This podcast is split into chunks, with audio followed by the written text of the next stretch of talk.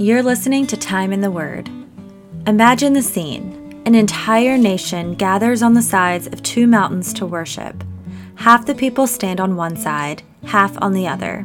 They worship responsively, alternating their praise.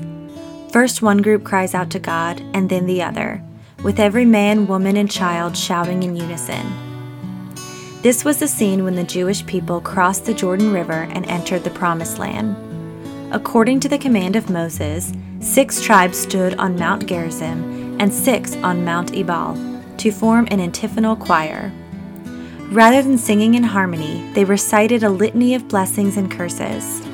The tribes on Mount Gerizim blessed the people of God, while the tribes on Mount Ebal cursed them. What curses they were! Cursed be the man who makes a carved or cast metal image. Deuteronomy 27:15. Cursed be anyone who dishonors his father or mother. Deuteronomy 27:16. Cursed be anyone who perverts the justice due to the sojourner, the fatherless, and the widow. Deuteronomy 27:19. Cursed be anyone who does not confirm the words of this law by doing them. Deuteronomy 27:26. The Levites recited a dozen curses in all, and after each one all the people said, "Amen." Let us listen as Dr. Gonzalez begins his study of Galatians chapter 3, verses 10 through 14.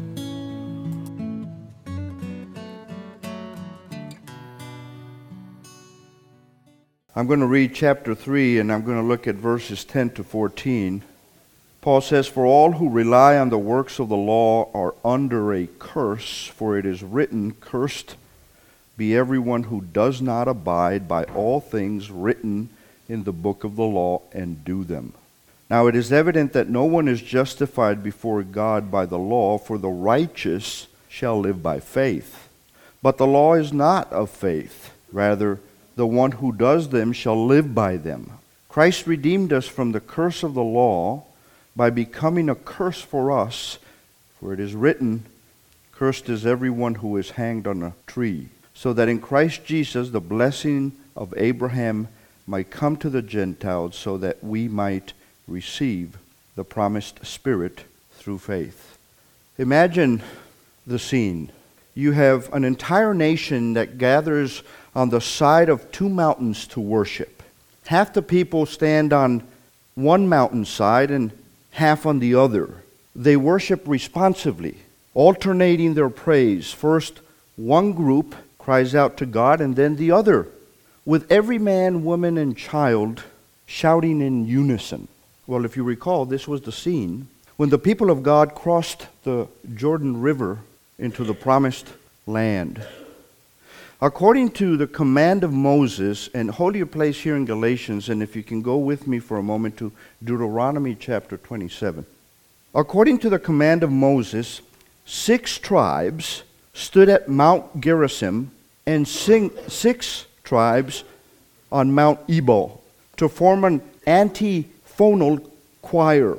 Rather than singing in harmony, they recited a litany of blessings and curses. The tribes that were on Mount Gerizim blessed the people of God, while the tribes that were at Mount Ebal cursed them. Now, I want to look at some of those curses in chapter 27. There's a total of 12. I'm not going to read all 12 of them. I just want to look at a sampling of them. What curses were the ones that were being shouted by the tribes at Mount Ebal? Example, chapter 27, verse 15. Cursed be the man who makes a carved or cast metal image. Verse 16. Cursed be anyone who dishonors his father or his mother. Verse 19. Cursed be anyone who perverts the justice due to the sojourner, the fatherless, and the widow. Verse 26 Cursed be anyone who does not confirm, co- confirm to the words of, the, of this law by doing them. Now, like I mentioned, altogether there were a dozen curses that were recited. After every single one of the curses that were recited, the people said, What? Amen. Paul knew these curses well. Not only because he most likely read them in the book of Deuteronomy, but because he had also heard them recited during five memorable occasions. You recall in 2 Corinthians chapter 11 in verse 20, 24, I believe, he tells us of the five times Paul was punished by the Jews for preaching the gospel. And in that passage, he tells us that he received, each time he received the standard punishment, which was what? 40 lashes minus one. The synagogue manuals of that time required someone to read out the curses of the law while the prisoner was being whipped. So, as Paul is being whipped, somebody is reading the curses of the law. I'm certain that when Paul received that final stripe on the back, he may very well have heard the very words that he later quoted in Galatians chapter 3 verse 10. Cursed be everyone who does not abide by all things written in the book of the law and do them. One of the very curses he heard while he was being punished is the curse that he himself now quotes in this epistle. That verse, when you look at it, clearly pronounces God's solemn judgment against sinful humanity. What's God's standard? Perfection. God's standard is perfect. He requires nothing but total obedience to the entire law. And God's perfect law is for everyone, for Jew and for Gentile alike. Now, in the context of Deuteronomy, God's curse clearly falls on individuals who fail to keep the law. Everyone is obligated to keep God's law. Everybody is obligated to obey God. God's law is not just for Jews as Jews, but it is for human beings as human beings. But not only must we keep God's law, we must continue to keep God's law. It's not something we do one time, it's something we have to do all the time. God, in His Word, clearly requires consistent, constant obedience to His revealed will. In fact, when you look at the Scriptures, the law must be kept in its entirety. Now think about this for a moment. Again, because what it is, what is it that the Judaizers are requiring? What is it that they are demanding for a person to truly be justified by God? obedience to this law. It must be kept in its entirety. Everyone must continue to do everything written in God's law down to the last detail. That's the requirement. That's the standard. And, folks, when we talk about the law here, we're talking here about God's moral law, not just merely the rituals that separated the Jews from the Gentiles. And this is critical because this makes a critical difference not only in our interpretation of this section of Galatians, but it makes all the difference in our interpretation of the very gospel itself. That's the issue at hand. It's not one of these things that we can agree to hold a different opinion about and be okay with it. If we don't get this, we don't get the gospel right. In this verse, the word all is central to the meaning of the Old Testament verse, which concludes an extended condemnation of everyone, of every possible violation of God's law and of those who break it. The word all is equally central to Paul's argument. Listen to what one New Testament uh, scholar says, and I quote Deuteronomy 27 26 is cited in Galatians 3:10 to provide a reason why those relying on the works of the law are under a curse. The law, he says, demanded that all precepts be obeyed. So at stake is Paul's purpose in writing Galatians and, by extension, our understanding of the doctrine of justification by faith. So in Ephesians 3:10, in citing Deuteronomy 27:26, Paul is clear about the doctrine of justification by faith. This verse essentially wraps up an exhaustive catalog of demands that God makes in His law.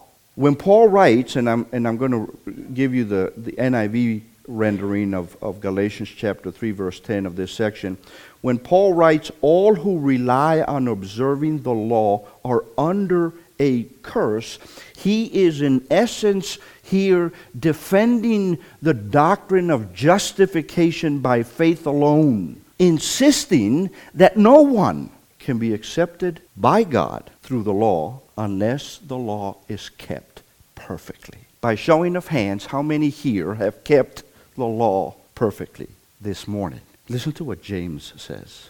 James 2:10. Whoever keeps the whole law but fails in one point has become guilty of all of it. You see why it's a curse? Going by the way of the law is a curse.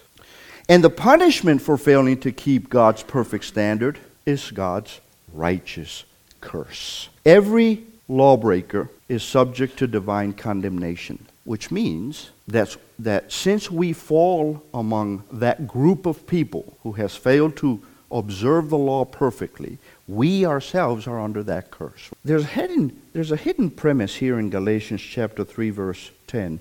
And it's a premise that, that's so obvious that it actually remains unspoken. And here's the premise we are lawbreakers. We are sinners living in rebellion with God or against God. This is what we call the doctrine of total depravity.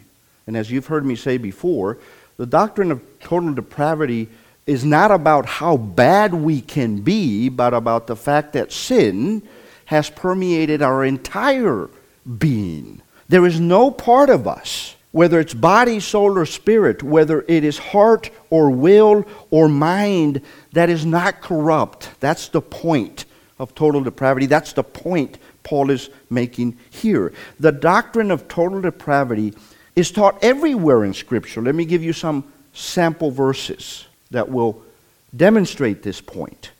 1 Kings 8:46 says there is no one who does not sin. No one. Isaiah 53 6 all, we like sheep have gone astray. We have turned every one to his own way. Romans 3:10. None is righteous, no, not one. Romans 3:23. For all have sinned and fall short of the glory of God. Any exceptions here? Not a single one, except for the person of the Lord Jesus Christ. So while the Bible says about human nature is confirmed throughout history, not to say that good things haven't happened in human history, but as we think of human history, as we think our, of our own situation presently around the world. History is a sordid tale of war and woe. Read about what is yet to come in Revelation and Daniel and Ezekiel. It's confirmed by our neighbors, by the lies that our coworkers say, by the self-centeredness of the people on our own street, by the petty disagreements within our families, even within our churches. But I'm convinced that the doctrine of total depravity writes its most compelling proof on our own hearts. Our own guilty conscience ought to be enough to convince us that we are all unworthy of God. Let me ask you, just rhetorically, do you ever stretch the truth? Do you ever take something that doesn't exactly belong to you? Do you ever speak an unkind word? If so, then God's law condemns you as an accursed liar, thief, and murderer. It's true that everyone without exception is condemned by the curse of the law. So why would anybody ever try to be saved or base their salvation by keeping the law? Sort of the point Paul is making. Everyone who depends on the law is under a curse because the law curses everyone who breaks it, which, by the way, everyone does. Paul refers specifically to all who rely on the works of the law in, in, verse 10. It is that same phrase he used in chapter 2 when he contrasted those who are justified by the works of the law with those who are justified by faith. And those who rely on the works of the law are people who want to be accepted by God by their own merits, by what they have done. But that's a legalistic perversion of the law. Why? Anybody seeking to be justified by the law is seeking to accomplish something that according to Scripture is impossible. Do you see why now, when Paul says that if we preach any other gospel, what we preach is actually no gospel at all? If the Galatians were to accept what the Judaizers were insisting they must do, any individual who had not yet entered into a personal relationship with Christ and was at this point relying on that new teaching was in essence remaining under the curse because what he was attempting to achieve, according to Scripture, is impossible. God did not give us the law to make us good. Part of the law's purpose, in fact, was simply to show us how sinful we truly were. Therefore, it is completely hopeless to get right with God by keeping the law.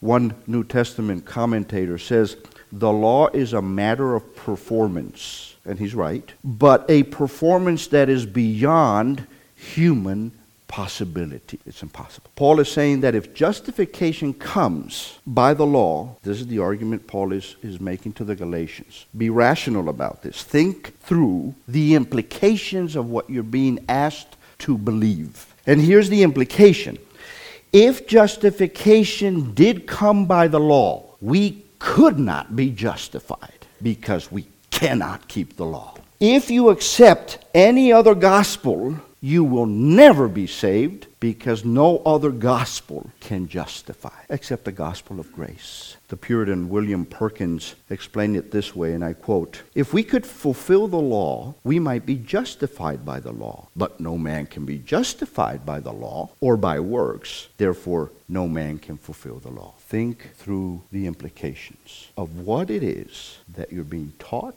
told to believe, because it can damn your soul forever. And the problem is not with the law, the problem is our sin. Since we cannot keep the law, the law simply cannot bless us. All the law can do is curse us. That's all it can do. And it therefore places us under the condemnation of divine wrath.